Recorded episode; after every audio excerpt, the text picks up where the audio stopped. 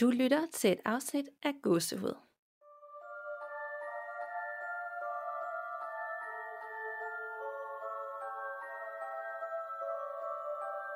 Hej Nana, Hej Danika. og velkommen til det første lytterberetning afsnit sammen. Yay.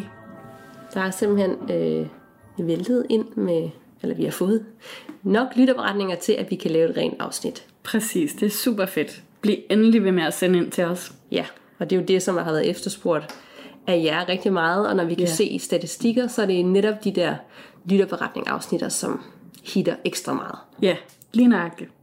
Jeg tror personligt, det har noget at gøre med, at folk i Danmark, eller så mange folk i Danmark, oplever de her ting, og så bliver det lidt mere relaterbart, fordi det kommer tæt Ja. på. Helt sikkert. Plus at øh, alle de andre historier, man kan finde, selvom det er beretninger, man finder på nettet, så kan det jo godt være noget, der bare er sådan fundet på. Men når det er folk, der skriver ind, og der sidder en rigtig person, der har skrevet det her, så føles det bare meget mere virkeligt, fordi det er noget, nogen har oplevet. Præcis. Men jeg, jeg elsker det også, når jeg kan se, at der er en ny øh, mail til os inde i mailindbakken. Ja. Uh, jeg er den første, der ser den her. Jeg er jo den, måske den første, der ved det ud over den person, der selv har skrevet det til mig. Altså, det er Ja. sådan, man får en eller anden altså, indblik i nogle tanker og overvejelser og ting, der er sket, som ingen andre har haft. Ikke engang deres nærmeste familie måske, hvis de ikke har delt med nogen. Præcis. Og så får jeg lov, eller du får lov at læse det for første gang. Ja. Og dele med jer, der lytter med det. Ja. Så det er dejligt. Men inden vi hopper til de i alt fem lytterberetninger, vi har med i dag, Ja. så øh, vil vi gerne snakke lidt mere om de der byvandringer, vi har på tanker, at skal ske, ikke? Jo, fordi at øh, der er en, der har skrevet til os, som øh, var historiker og også øh, har beskæftiget sig en hel del med det her overnaturlige, i hvert fald øh, søgt på det, søgt i det. Så, øh, så hende skal vi snakke med snart og øh, tale mere om, hvordan vi kunne gøre det, de her, øh, de her ghost tours. Øhm, så giv os endelig et præg, hvis I selv har nogle idéer, eller bare et hint om, at det kunne I godt tænke jer, at det, at det var noget, vi skulle gå videre med. Ja. Og øhm, hun virker til at være super ekspert på området, så hvis I har nogle spørgsmål i det hele taget til den her verden, og især det her med, øh, bliver man mere åben, jo mere man lytter til beretninger om det overnaturlige, bliver man så mere modtagelig over for det. Øhm, hvis I har nogle spørgsmål i den retning, så, øh, så, så send det til os, og så skal vi nok prøve at se, om vi kan få svar på det. Præcis. Eller steder i København, for det, det kommer nok til at være her i København, hvor vi Ja. begge to bor, Ja. som I har hørt om, at der skulle være et eller andet, eller der er sket noget i gamle dage, ting, Ja. der skal med på ruten. Altså, vi går jo rundt, så vi kan jo komme forholdsvis rundt omkring. Altså, Ja. fordi så er større Indre By i København jo heller ikke. Nej, lige nøjagtigt. Altså, hvor skal vi gå hen? Altså, ja. Det er jo også noget, vi skal finde ud af, ikke? Men hvad skal, og, og hende selvfølgelig, som har den historiske ekspertise, som vi måske ikke har. Ja. Men det kunne bare være fedt at lige få indblik i andres tanker, og måske nogen, der har været på sådan nogle byvandringer i København. Ja, det Ja. kunne være super fedt. Der er jo mange morvandringer, men der er jo ikke så mange ghost-vandringer. Nej, præcis. Så, inden vi går helt til det, skal vi også lige huske at sige, smid en bunke stjerner, eller skriv en anmeldelse i podcast-appen. Det gør os glade, og jo flere, der gør det, jo flere lytterberetninger kommer, og jo flere af de her afsnit kan vi lave. Ja, win-win. Ja, win-win for alle. og det tager ikke ret lang tid, og vi bliver så glade. Ja, det gør vi. Og nu synes jeg heller ikke, vi skal trække den længere, fordi jeg tænker, at folk er kommet i dag for Ja. at høre lytterberetninger. Præcis. Vil du starte? Det vil jeg gerne. Ja. Og jeg har fået en her. Hej gåsehud. Jeg opdagede først gåsehud meget sent, og jeg har slugt alle afsnittet på cirka en uge. Jeg tænkte lige, at jeg ville lytte færdig, før jeg skriver til jer omkring mine oplevelser, så nu er det på tide. Jeg har altid været interesseret i det, man ikke kan forklare. Som barn hævde jeg venner med i efterladte huse for at gå på opdagelse. Ikke med forventning om at skulle se eller opleve noget overnaturligt, men bare trække husenes historie og stemning til mig. Jeg har aldrig været bange af mig. Jeg kan sagtens se gyserfilm alene og falde i søvn og sove godt efter. Jeg har oplevet nogle forskellige ting. Ikke noget, der har gjort mig bange som sådan, da jeg ikke tror, det kan gøre mig noget ondt, hvis bare jeg har respekt for det. Jeg tror heller ikke, jeg er ekstra sårbar for at tiltrække ting. Jeg tror bare, jeg har været heldig eller uheldig, afhængig af, hvem man spørger. Men her kommer det. Jeg har i mange år arbejdet som barnepige for den samme familie, og jeg er blevet overvist om, at der er noget åndelig aktivitet i det hus. Første gang jeg oplevede noget var en stille decemberaften, hvor det sned store snefnug, og det var hele var meget fredfyldt. Inden jeg skulle putte barnet, holdt jeg ham på armen og gik ud til hoveddøren og åbnede den, så vi kunne kigge på det. Huset var helt stille, og det samme var det udenfor. Vi stod der cirka et minut helt stille og betragtede sneen, da det pludselig lød fodskridt af bare fødder lige bag ved os. Vi snakker måske maks en meter fra os, hvilket jeg også mærkede i gulvet. Mit hjerte fløj op i halsen på mig, og jeg vendte mig om, men der var ingen. Jeg tog benene på nakken, smækkede døren og løb ind i stuen igen for at få pulsen ned. Det skal lige siges, at de ingen kæledyr har, og vi var alene i huset. Sommeren efter den vinter skete der noget igen. Vi sidder i stuen og ser lidt tegnefilm i fjernsynet. Det er kølige i vejret, så jeg kan huske, at jeg havde lukket alle vinduer og døre. Nå, men vi sidder i sofaen, og foran tv'et står der en stor legetøjsbil, sådan en børn kan sidde i. Og pludselig ud af det blå lyder det som om, at der bliver slået på den, og den triller ualmindeligt langt fra fjernsynet hen til væggen. Pulsen kom igen op, men jeg slog det hen. En anden gang, cirka et halvt år efter det, sov barnet, og jeg var på vej op for kælderen. Man kan se spisebordet fra trappen, og på bordet var der tre tændte fyrfadslys. Jeg kigger på den, mens jeg går op, og pludselig bliver de alle pustet ud på samme tid. Jeg kiggede ned i lysene, og der var stadigvæk masser af sterin tilbage, hvilket virkede mærkeligt, så jeg tjekkede også vinduerne, om de var lukket ordentligt, men det var de. Jeg kunne ikke føle nogen form for træk på vinduerne. Sidste gang jeg oplevede noget var flere år senere, og der var kommet flere børn til. Den ældste var nu omkring 8 år, da vi en aften er på vej ind på hans værelse, og i det han åbner døren, så gisper han højt og lukker den igen. Jeg spurgte ham, hvad er det, der sker? Han svarer helt febrilsk, ikke noget, ikke noget.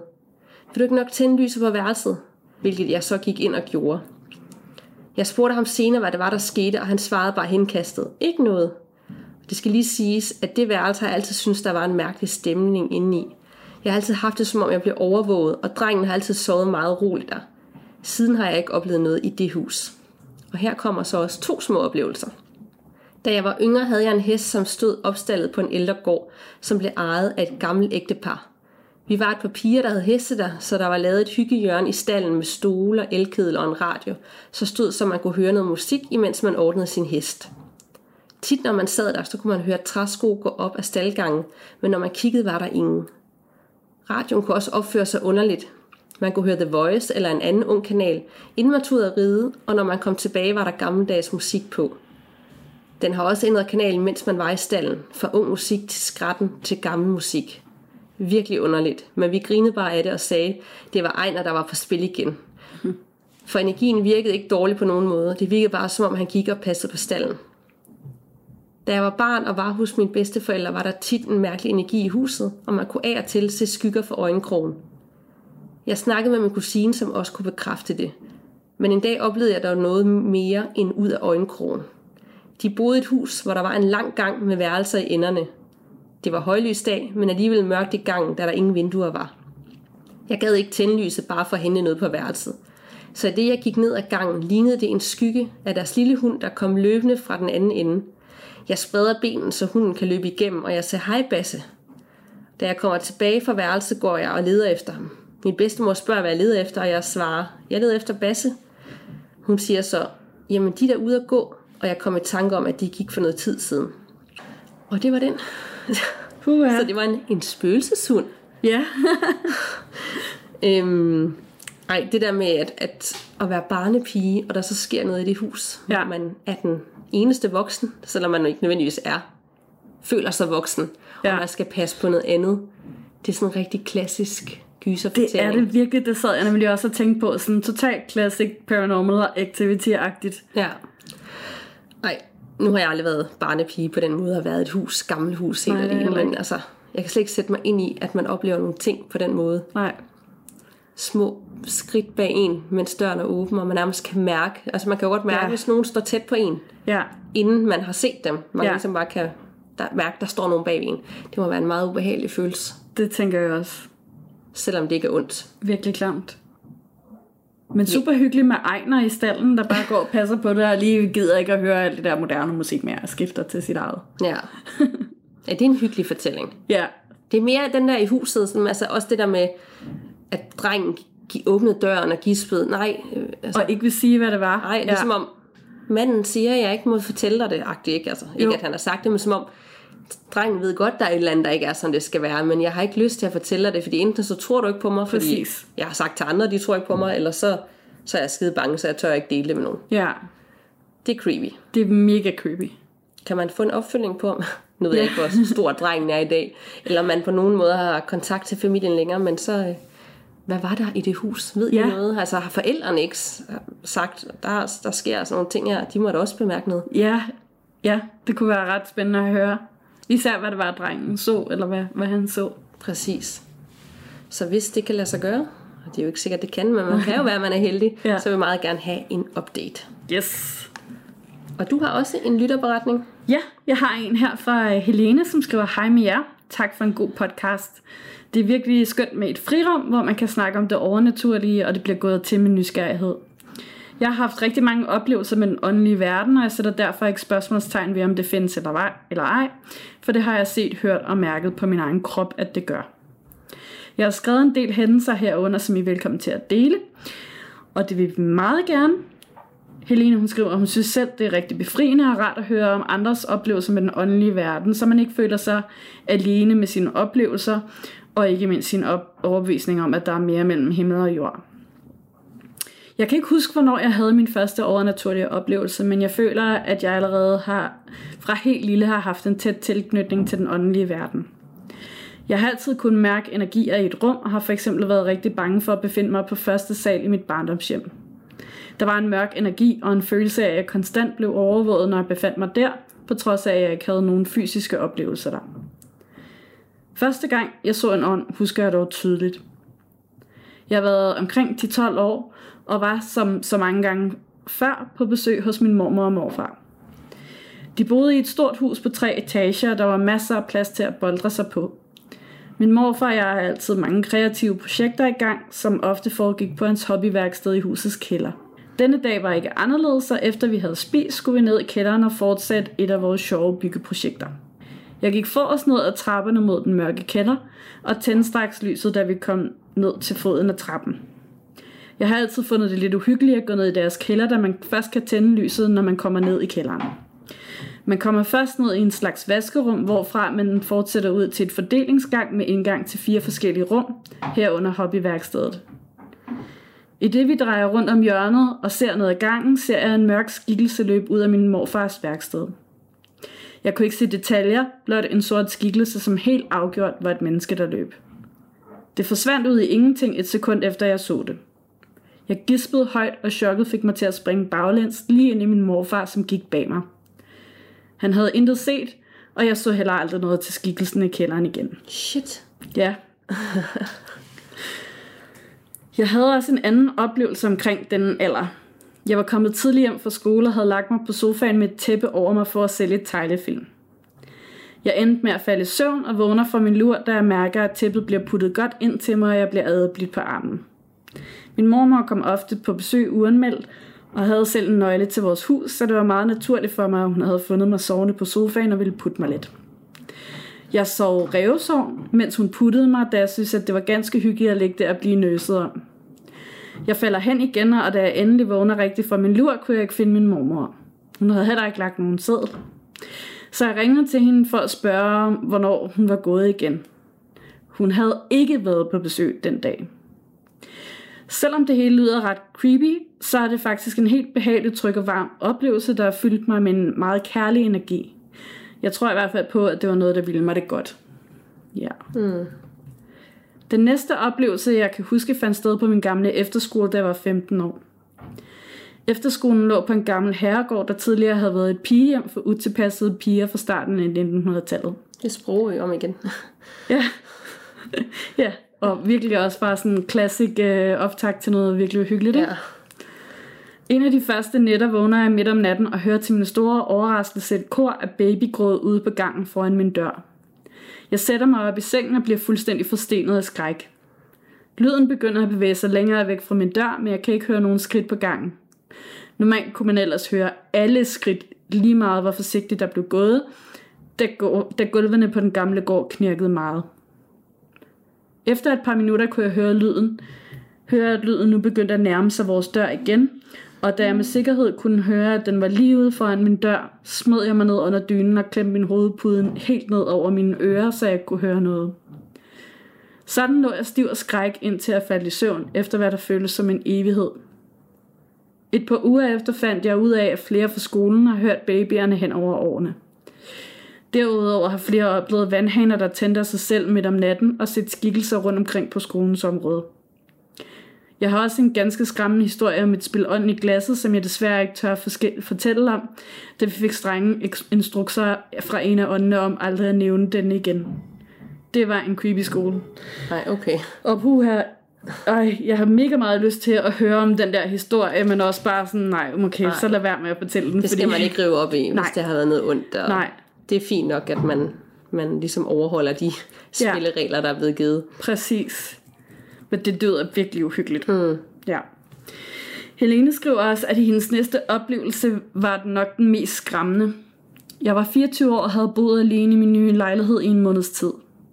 Jeg vågnede op en nat og så en skikkelse, der sad på knæ ved siden af min seng, med hovedet foroverbøjet og hænderne foldet foran ansigtet. Det lignede, at skikkelsen var midt i en bøn. Da jeg ser skikkelsen, begynder jeg helt instinktivt at skrige, da jeg bliver helt sindssygt bange. I det jeg begynder at skrige, rejser skikkelsen sig op og løfter armene afvæbnende op ved siden af hovedet og træder langsomt tilbage, indtil det forsvinder ind i hjørnet af mit soveværelse. Needless to say, at jeg ikke fik sovet meget den nat. Desuden overnattede jeg hos min kæreste de næste tre nætter, før jeg omsider fandt mod til at sove i min egen lejlighed igen. Jeg har ikke set noget til skikkelsen siden, og jeg efterfølgende endnu en gang følt, at der var noget. Og jeg har efterfølgende endnu en gang følt, at det var noget, der ville mig det godt. Oplevelsen var blot ubehagelig på grund af den kæmpe forskrækkelse, det var at finde en ved siden af sin seng. Ja. Ja. det er der ikke noget Det virker næsten realistisk, ikke? Altså også det jo. der med, at man stiller sig op afvæbne med armene op sådan, undskyld, undskyld, øh, det var ikke ja. nogen, du skulle se mig. Altså som om, og så forsvinder han i et hjørne, men ja. er det bare fordi, man ikke kan se personen? Altså, nærmest hvor det er et rigtigt menneske, der lige har... Præcis, altså sådan underligt, hvad ville det der væsen, ja. eller ånd, eller hvad det var. Ja. Meget mærkeligt. Selvom det ikke er ondt, så vil jeg fandme også skrige. Ja, og det vil jeg mig også, hvis jeg kunne. Det var ikke en søvnparalyse, det der. Det. Puha. Ja. Nå, for et par år siden var jeg i sommerhus med nogle veninder. En aften, da vi var gået i seng, hørte vi min venindes hund begynde at gø helt vildt ude i opholdsstuen. Vi prøvede at tysse på den, men den blev ved med at gø aggressivt. Til sidst gik min veninde ud af soveværelset ud i stuen til hunden. Hunden stod og stirrede stift i retning mod et rum med en lukket dør. Det var en slags legerum, så der var ikke nogen, der sov derinde, og vi havde ikke børn med på vores tur, så vi havde ikke anvendt rummet. Da min veninde kiggede i samme retning som hunden, stivnede hun fuldstændig. I sprækken under døren kunne hun se, at lyset blinkede i rummet. Det tændte og slukkede igen. Kontinuerligt. Mega creepy. Vi tog hunden med ind i vores seng, og så prøvede vi alle at glemme, hvad der lige var sket. Dagen efter gik vi ind i lejerummet for at se nærmere på, hvad der kunne være sket. På en hylde i rummet stod der en sensorlampe, sådan en, der tænder, hvis der er bevægelse i rummet. Den var rettet mod midten af rummet, og det var den, der havde stået og blinket natten før. Om det har været en overnaturlig hændelse, eller blot kluder i batterierne, det ved vi selvfølgelig ikke. Men det var i hvert fald nok til at give os gåsehud. Det var lidt af de oplevelser, jeg har haft. Det er dog ikke de eneste ting, jeg har oplevet, så det kan være, der kommer en part 2 en dag. Endnu en gang tak for en fremragende podcast, og rigtig god aften. Ej, tak Helena, vi vil Hold gerne have part 2. Altså, det kan godt være, at det var sådan fem forskellige oplevelser, men fem forskellige uhyggelige på hver deres måde. Ja. Øhm, fra, altså, det der med morfaren og nede i kælderen og se en person bare øh, ja. forsvinde og løbe væk. Præcis. Det er helt sort, et skyggepersonagtigt. Ja, det tænkte jeg nemlig også. Det, var, det lignede rigtig meget skygge, skygge menneske. Og så øh, den med tæppet, selvom det var noget godt, en der ædede og puttede en, så er det stadig ikke vildt at tænke på, at man, man har kunne fornemme det, uden der var nogen. Ja, det er, det er også sådan noget, at, hvor at jeg ville tænke, at øh, hvis det skete for mig, så ville jeg nok tænke, at det var min farmor, som var død, der lige var på besøg og puttede mig eller noget. Ikke? Mm. Men hendes mormor, som hun mistænkte, det var, var jo levende. Ja. Så sådan, hvad det var, men det kunne selvfølgelig også være, at hun havde andre i sit liv, der var gået bort, som, som ville hende kærligt der. Ja. Og den med efterskolen, altså det er jo det er bare langt ude. Altså. Ja. Jeg kan godt vide, hvad for en efterskole det var. Fordi så ja. kunne vi måske søge noget frem på andres beretninger, eller om der var et eller andet om det her pigehjem fra starten af 1900-tallet, om der var, hvad der er sket. Ja, og hvad det gemt på af uhyggelige historier, det kunne være ret spændende at læse. Når jeg hører det der med et kor af babygråd, så tænker jeg på, at nogle af de her piger, de er blevet gravide der. Og, Oh, og ja. har enten skulle altså, give afkald på deres barn, fordi Det var før den fri abort. ja, altså det kan være mange ting. Altså, Ja, ja. Hvor, fordi, hvorfor er det, at det er babygråd, når det er et hjem for utilpassede piger, som Ja. det hed, ikke? Jo, Altså, er det, det kan jo godt være, at nogen er blevet gravid, eller der er sket et eller andet. det kunne det sagtens være, ja. Som, og de her ånderne af babyer, som enten er døde, eller ikke har fået, altså Præcis. hænger fast til det her sted, at det er det, der ligesom hjemmesøger efterskolen. Ja. Ja, lige nu er jeg pludselig glad for, at jeg ikke havde på efterskole. Så altid ja, efterskole er sådan nogle gamle hjem ude på landet, som bare et eller andet sted er mega uhyggelige. Ja, jeg ved overhovedet ikke, om alle efterskoler er sådan, men tit, når man ser dem eller hører folk omtale den, så lyder det bare sådan, det, jamen, det synes jeg også. Altså, jeg er vokset, opvokset i en meget, meget lille by, der hedder Tabernøje nede på Sydsjælland. Og øhm, der er også en efterskole der, og jeg kan huske sådan, den lå også lidt øde i byen på en eller anden måde. Og når man gik forbi den, så lignede det også bare sådan en kæmpe herregård, ikke? Ja. Og den var lidt uhyggeligere at se på udefra, fordi det er sådan noget gammeldags noget, og man anede ikke rigtig, hvem der gik der. Man så aldrig nogen mennesker der. Det var selvfølgelig også en lang allé, der ledte op til den, men den, det, var, det var bare sådan lidt creepy. ja. Ja. Det, hvis I har gået på efterskole derude, og I kan genkende historier fra efterskoler, eller bare gået ja. På nogle gamle efterskoler, som har været vildt uhyggelige at, at bo i eller se på udefra, ja. Så tip os lige, om det er bare en forestilling, vi har os, Ja, tak. eller det er faktisk noget, der går igen i efterskoler Ja. landet over. Det kan jo være. Ej, det kunne være spændende. Også fordi jeg tænker, at det er sådan lige den alder, hvor man også interesserer sig rigtig meget for, nogle, for sådan nogle ting. Jeg ja. kommer også til at tænke på i den lytterberetning, du lige har læst op, øh, med det her forladte hus. Var der ikke noget med et forladt hus? Øh, Det, eller et, et eller andet hus, de, øh, de går jeg besøgte? lige tilbage. Altså, øh, jo, altså der var selve det med stallen, og så var der det der med i barndomshjemmet med, med hvad hedder det, bedsteforældrene. Ja. Jeg er ude af øjenkrogen, men der var ikke et forladt hus i den her. Nå, okay. Det var- det var- det var bare fordi, det mindede mig så meget om... Øhm, Det kan være, det er en tidligere beretning, jeg været inde på. Ja, det kan selvfølgelig godt være. Det var bare fordi, jeg kom til at tænke på sådan, øhm, dengang jeg nemlig selv var lille, mm. og der øh, min bedste veninde, hun boede i et hus, og to hus henne fra det, der var der også sådan noget, der lignede et forladt hus. Mm. Øh, fordi at øhm, det var meget forfaldent og gammelt, og, og øh, græsset var altid totalt højere end os. Øhm, det var virkelig misligehold. Og vi var altid lidt i tvivl, om der boede nogen derinde, eller om der ikke gjorde, så man var vildt nysgerrig på det, og ville, ville gerne sådan løbe ind i haven og udforske det, men man turde heller ikke, fordi mm. tænk hvis nu der var nogen derinde. Ej, Ja. jeg har lyst til at opdage det. Jeg tænker faktisk på, at det er den, i det sidste afsnit, hvor vi fortalte om væsner, at ja. Jeg kom ind på det der med, i den beretning, jeg fortalte, at hun var på besøg hos veninden, som siden af lå der et øde hus, hvor hun fik lov at gå på ghost hunting. Ah ja. ja hvor det hun oplevede godt nogle ting, og der er nogle ting, der blev kastet efter hende, og hun kiggede ind i luftskakten. Ja, Men ja. hvor, hvor hun havde den her interesse for, at hun skulle se noget, og hun ville opleve noget, og hun var sådan Præcis. helt op at køre, fordi nu fik hun en vild oplevelse. ja, Altså man kan også skejle sig selv op. det kan man nemlig. Men tak for de beretninger, Ja. Helena, og godt du ikke fortæller den fortælling med ånden i glasset, hvis Ja. du føler, du ikke skal det, fordi vi har ikke lyst til at Præcis. Trække op i noget. Og nu er jeg hjemme i bilen her igen. Ja, Den er her næsten hver gang, jeg er her. du bliver hjemsøgt af hjemmisbilen. Ja. Det ved nok, jeg er her. og så har vi endnu en beretning. Øhm, og det er fra en anonym, og det må man altid være. Så skriver man det bare til os. Hej, Danika og Nana. Først og fremmest tak for en fremragende podcast. Det skal lige nævnes, at jeg altid har været utrolig skeptisk over for alt øh, fra lige til spøgelser til dæmoner, men det ændrede sig dog bræt for nyligt. Min kæreste og jeg er for et halvt års tid siden flyttet i en ny lejlighed. Det var alt, hvad vi drømte om. Store vinduer, mange værelser, stuk og det smukkeste sillebens parketgulv. Jeg troede inderligt, at jeg havde været verdens heldigste for at få lov til at bo i denne skønne lejlighed. Der gik vel en to-tre uger, hvor jeg levede i min lille idylliske illusion, før jeg oplevede nogle ting, som jeg selv, skeptikeren, ikke kunne finde svar på. Det skal lige nævnes, at lejligheden er en gammel herskabslejlighed, hvor der har været en separat indgang til tjenestefolken samt et rum til husholdsken. Da den første episode indtraf, sad jeg i tv-stuen, som er legnet op mod pejstuen. Det eneste, der skiller den ad, er nogle franske døre med glasruder i.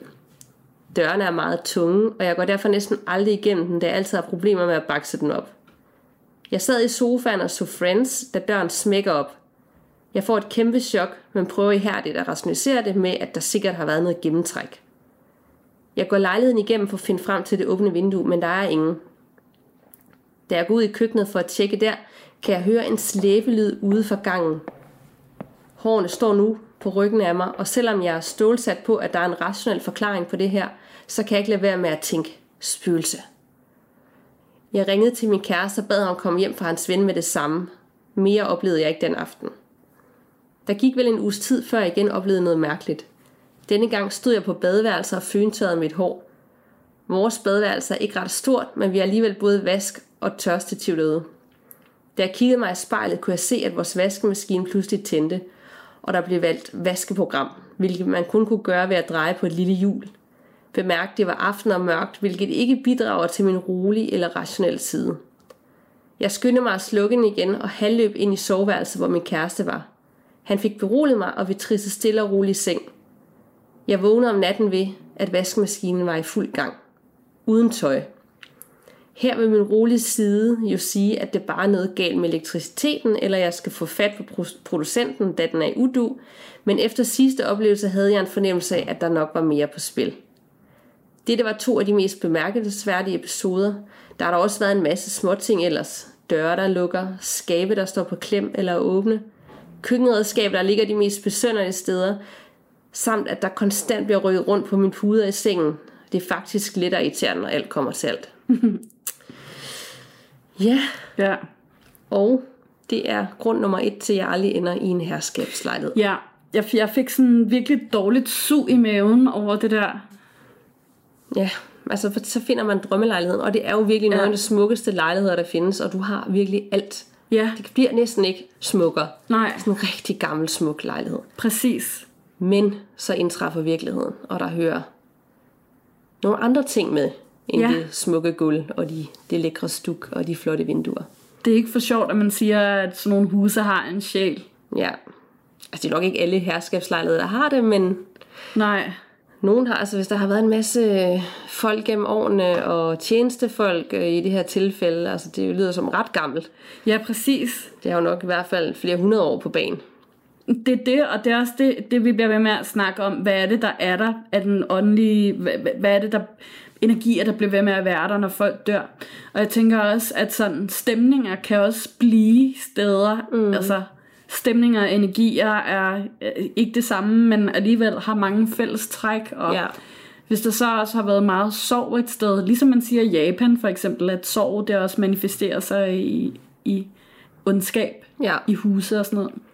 Jeg tænker også sådan en, en tung, tung dør, der bare sådan flyver op, så Ja. man ikke engang selv kan overskue og åbne og lukke hver gang, for det er så besværligt. Ja, Om der så var 15 vinduer åbne, ja. altså, jeg tænker, der tænker jeg, der vil jeg også bare tænke, så, det var et spøgelse, der var det. Ja, præcis. Det var lige foran mig. Ja. Og samtidig høre en slæbelyd fra gangen. ja Og nu skal vi uh, heller er ikke øh, køre den helt op, fordi at øh, du bor der jo stadigvæk, antager jeg, i din drømmelejlighed, og jeg tænker, at det kan, er jo godt, og kan blive rigtig godt, og hvis det er noget, der bliver ved med at genere en og irritere Ja. en, så må man øh, få, jeg ved ikke lige, hvad man får ud. Det er ikke en os. Men nogen- eller nogen, der kan komme og rense et det. eller andet, der kan komme og sende noget god energi igennem lejligheden, og, Ja, og ligesom at få en god ny start som de nye ejere Præcis. af lejligheden. Ja. Så skal det nok blive godt. Man behøver heller ikke at flytte. nej, overhovedet ikke. Så, men tak for den. Ja. Den var øh, gåsehudsfremkaldende. Super meget. Har vi flere? Ja, det har vi. Og øh, vi har faktisk et par stykker mere, og den første her, den er fra Karoline, som skriver Hej Danica og Nana. Tusind tak for en helt vildt god, men også creepy podcast, lige hvad jeg søgte efter. Faldt over podcasten helt tilfældigt i løbet af sidste uge, og slugte alle afsnittene i løbet af ingen tid. Det er da et kompliment. Det er jo så dejligt, ja. Mega fedt. Yay. Jeg har også oplevet noget, men jeg ved ikke helt, hvilken kategori det hører indenunder. Det skal lige siges, at jeg altid godt har kunne mærke ting, når jeg har været bestemte steder, men der har aldrig foregået noget paranormalt eller overnaturligt i min eget hjem. Eller måske. Jeg har aldrig fortalt nogen det her, for jeg tror, at det ville tænke, at jeg var skør. Men det er sket for mig et par gange, men mindre og mindre i løbet af, at jeg er blevet ældre, og det er ved at være et par år siden, jeg har oplevet det sidst. Da jeg var mindre, havde jeg værelse ovenpå. Min seng stod i hjørnet af værelset. Så lå jeg i sengen, kunne kigge lige ud af vinduet. Jeg havde haft min seng sådan i et par år, indtil jeg en nat vågner kun lidt over tre om natten, witching hour, Ja. fordi jeg føler, at der er en, der holder øje med mig. Da jeg slår øjnene op, kigger jeg hen mod vinduet, og i vindueskarmen sidder der en dame på huk, der er helt grå i hovedet. Hun er nærmest pels og med sorte render under øjnene, og kigger lige ind i min sjæl. Uh. Nej. Hun var ond, eller det formoder jeg, og tager hendes uds- altså taget hendes udseende i betragtning. Jeg blev bange og skyndte mig at vende mig om og prøve at sove videre. Sov ikke godt natten igennem. Da jeg vågnede morgenen efter, tænkte jeg, at det bare var et mareridt. Sådan et, jeg aldrig har haft før. Så det, sådan et havde jeg aldrig haft før, så det kunne jeg af gode grunde ikke sammenligne med tidligere oplevelser. Dagene gik, og jeg tænkte ikke rigtig over det lige til en dag, hvor præcis det samme skete. Jeg vågnede klokken 3 og blev nedstirret af en ond dame. Morgenen efter vågnede jeg igen med følelsen af, at det bare havde været et mareridt. Men synes godt nok, det var underligt, at jeg havde fået en rift på kinden. Uh. Nej.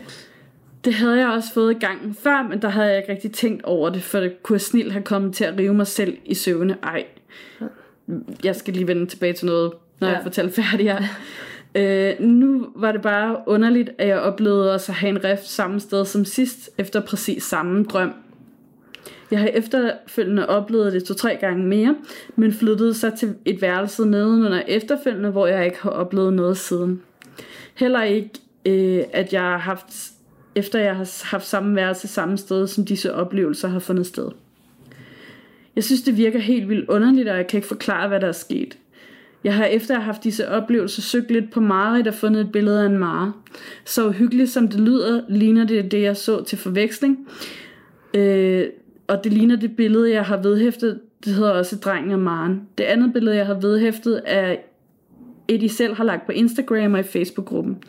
Dette kunne nemlig også være noget af det, jeg så, da det skete. Hvad tror I, det er? Og så keep up the good work, Karoline. Og så er der de her to billeder, som vi nok skal lægge op i Facebook-gruppen. Ja, og det var fordi, at vi havde afsnit om søvnparalyse, hvor vi var inde på det med en mare og, Ja, og få besøg af maren om natten, og Ja. fornemmelsen af, at de sad på en og trykken fra brystet, eller blive kvalt, eller et eller andet. ja. Og det er ikke fordi, det er det, hun oplevede, men det lyder da godt nok for mig, som om, Det lyder fuldstændig som en mare. ja. Og en mare er jo som regel noget, der dækker over noget ondt. Ja. Der bliver der det ondt om natten. En dæmon, eller det kan være et eller andet sort ondskabsfuldt. Og det får jeg da også totalt viben ud for den her utrolig Helt uhyggelige og skræmmende mail. Ja. Det var jeg ikke lige forberedt på, at vi gik den vej. Nej. Nej, men det er det, altså, og man siger jo også, at Maren for det meste er en kvindeskikkelse, så det hænger jo også meget godt sammen med, at, at det var en, en kvinde. Uh. Men at der sidder en dame på huk i vindueskarmen, der er helt grå i hovedet, nærmest pels og med sorte render under øjnene, Ja. kigger lige ind i min sjæl. Uh, ja. Den måde, hun beskrev det på, det var bare sådan, det var det værste, jeg nogensinde kan se. Ja. Det er virkelig forfærdeligt. Og vågne til sig.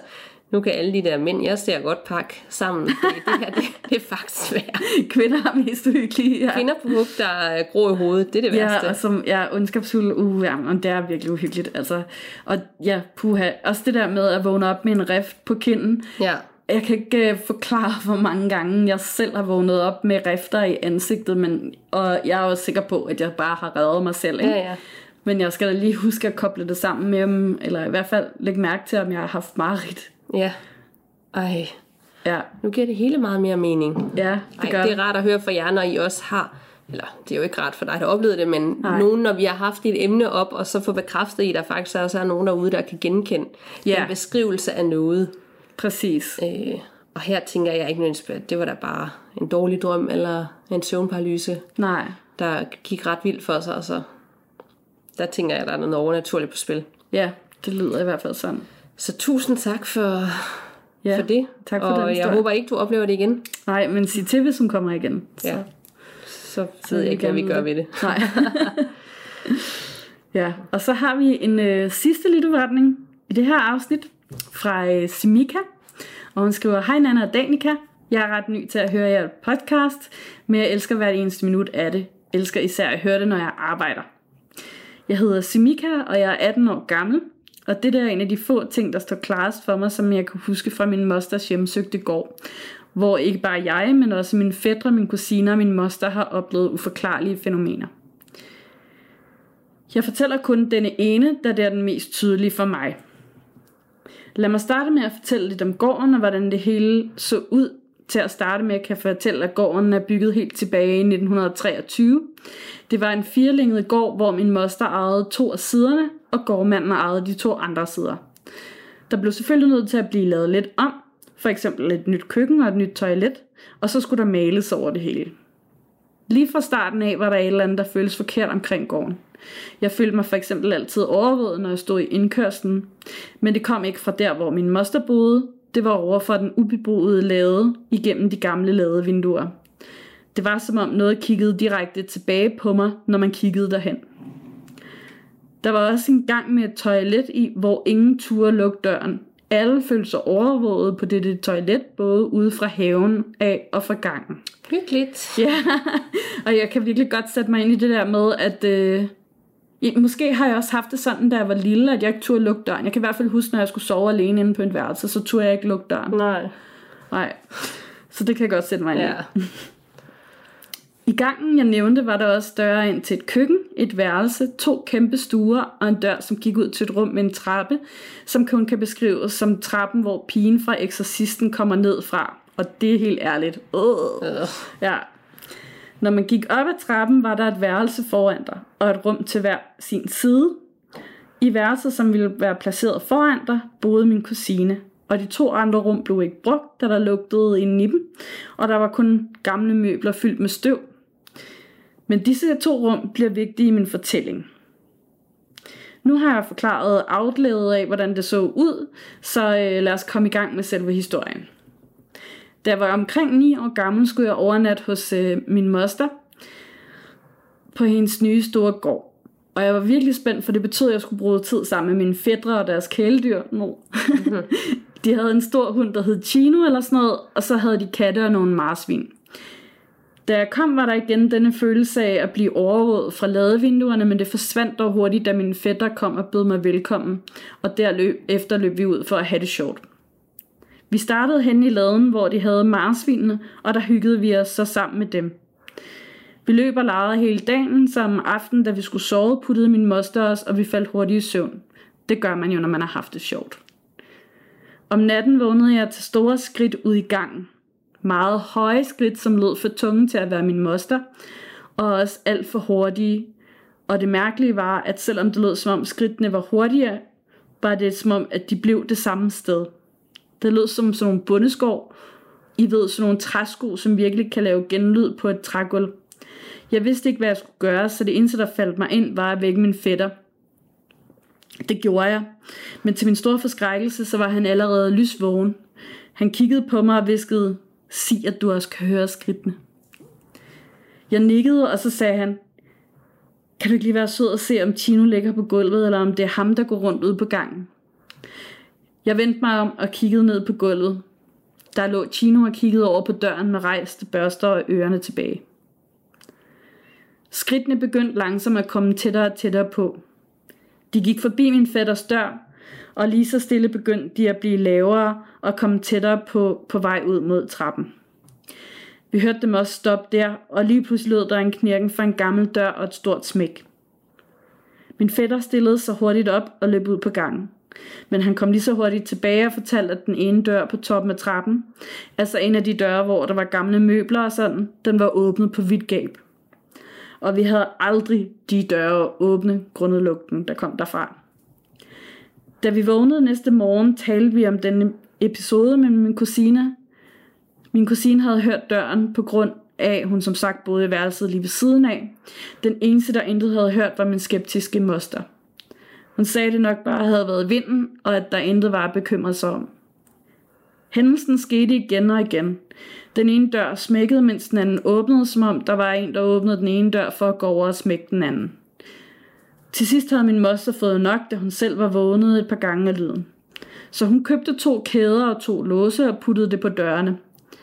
Det hjalp i et par dage, og på det, det tidspunkt var jeg også taget hjem fra den lille gård. Og øh, så skete der det her en måned efter min egen personlige oplevelse. Min moster havde låst begge dørene, og som sagt havde det virket indtil en dag, hvor de alle var gået i seng, og intet var sket om natten. Men da så min moster rejste sig om morgenen og gik ud mod toilettet, havde hun kigget op mod trappen af en eller anden grund, og til hendes store chok var begge døre helt åbne. Det lignede, at de var blevet flået op, så min moster gik op og kiggede på, hvordan det overhovedet kunne lade sig gøre, og der, midt på gulvet i begge sider ved begge døre, lå to kæder. Ikke åbne, men de var revet op, flækket ved låsen. Skeptiske personer vil nok sige, at det er løgn, men tro mig, jeg tror på min moster ikke blot fordi hun sagde det til mig, men også på grund af ansigtet hun havde, mens hun fortalte det. Det ansigt så stadig klart for mig endnu.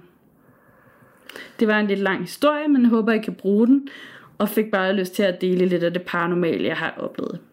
Hilsen Simika. Tak for den historie, Simika. Hold Det lyder kæft. virkelig uhyggeligt. Jeg følte, jeg var sådan i gang med at læse en meget spændende bog, eller se en uhyggelig film. Jeg var Ja. helt sådan Ja, hypnotiseret. Hold nu op. Altså, jeg ved ikke engang, hvad jeg skal sige. nej, Godt, du ikke bor der til dagligt. ja. Ja. Og det, altså, bor de der stadig, man? Ja, det ved jeg Fordi- så ikke, om din familie gør. Hvornår, hvornår var det, hun var der? Hun var 8, var hun ikke, sagde hun? Eller sådan Jo, noget? så for 10 år siden, ja. Og 9 år, ja. Så ja. næsten 10 år siden. Det kan jo godt være, at de stadig bor der. Det kan også være, at de ikke gør. Ja. Men det lyder som, der er noget aktivitet. Og jeg synes, det der med, med låsene var flækket ved låsene, var flået op. Det Ja, vidner lidt så- om en, en, en kraft altså ja. af dimensioner. Poltergeist, der bare virkelig er stærkt, ja. Ja. Når man bare kan... Altså, det er ikke bare noget, man sådan ser et glimt af. Det er noget, der faktisk kan ændre noget. Ja, Ej, hvor vildt. mega vildt. Og totalt uhyggeligt også det der med i det hele taget at have to værelser i hjemmet, som man ikke bruger til noget, hvor der bare er gamle møbler med støv på og sådan noget. Ja. Det er virkelig sådan noget, man kun har ude på landet, som jeg netop også kan huske nogle af dem, der boede i kæmpe huse i min barndom. Sådan, de havde også de der rum, hvor der bare var gamle ting i og sådan noget, som de aldrig var inde i. Og for lige toppen uhyggeligt. måske fyldt med sådan nogle laner over, for ligesom at Ja. ja. det til, ikke? Hvor det bare ikke var nogen, der havde kigget til det i 50 år. Præcis. Ej, Ja, det er jo det gav mig så gåsehud, den her. Ja, Og så er det bare her i Danmark. ja, Men nu skrev du til Mika, at du havde oplevet andre ting, men det er det, du husker Ja. mest tydeligt. Hvis nu du kommer i tanke om nogle andre ting, og kan få sat ord på den, så vil vi meget gerne høre, fordi det lyder Ja, som om tak. de ting, at du har oplevet, de er ret vilde. ja, Altså, det lyder det til. der blegner mine, mine egne erfaringer ligesom siden af, hvilket jeg er glad for. Ja, Så tak for den. Ja, tak for den. Og endelig, hvis I øh, kender nogen, der har nogle gode historier, øh, så inviter dem med til at være i vores Facebook-gruppe og sige, at de skal skrive dem til os, så vi har flere lytteberetninger at dele ud af. Præcis, og meget gerne på mail, hvis Ja. ja. det er muligt. Man kan altid skrive til os på gåsehudpodcast.gmail.com og det er gåsehud med to A'er. Og vi vil blive rigtig glade, hvis I vil sende en mail, Ja. øh, for det kan være lidt svært at holde styr på, når vi får Facebook-beskeder og Instagram, selvom Ja. det også er velkommen. Så nogle gange så har vi ikke lige styr på, hvor vi har fået den hen, og så kan det være, at vi overser en eller glemmer noget. Præcis, eller værst af alt glemmer, hvis der er en, der gerne vil være anonym. Ja, præcis. Og ellers bare smide links op i den private Facebook-gruppe til uhyggelige ting, I har læst eller set, eller ting, vi skal vurdere om er ægte eller ej, eller lad os snakke om den her fascination sammen, vi har af det overnaturlige, Ja, og tak. Der er altså plads til alle mu- mulige mærkelige øh, syn på det. Ja, der er ikke nogen, der er ser der. ned på nogen, der tror på noget. Nej, Det håber jeg ikke. det behøver ikke at være en bestemt genre. Vi øh, vil gerne høre om alt, og man behøver heller ikke at være den fødte forfatter for at skrive til os. Man Overhovedet ikke. kan bare skrive det. Ja, alt er velkommen. Yes. Så kom vi lige igennem det. Fem Ja. ja. lytterberetninger. Huh. Nu jeg er glad for, at der er lyst. Ja. Og tak for snakken, Anna. Ja, i lige måde. Tak for alle historierne. Vi lyttes ved, og pas på derude. Man ved jo aldrig, hvad der venter bag den næste dør.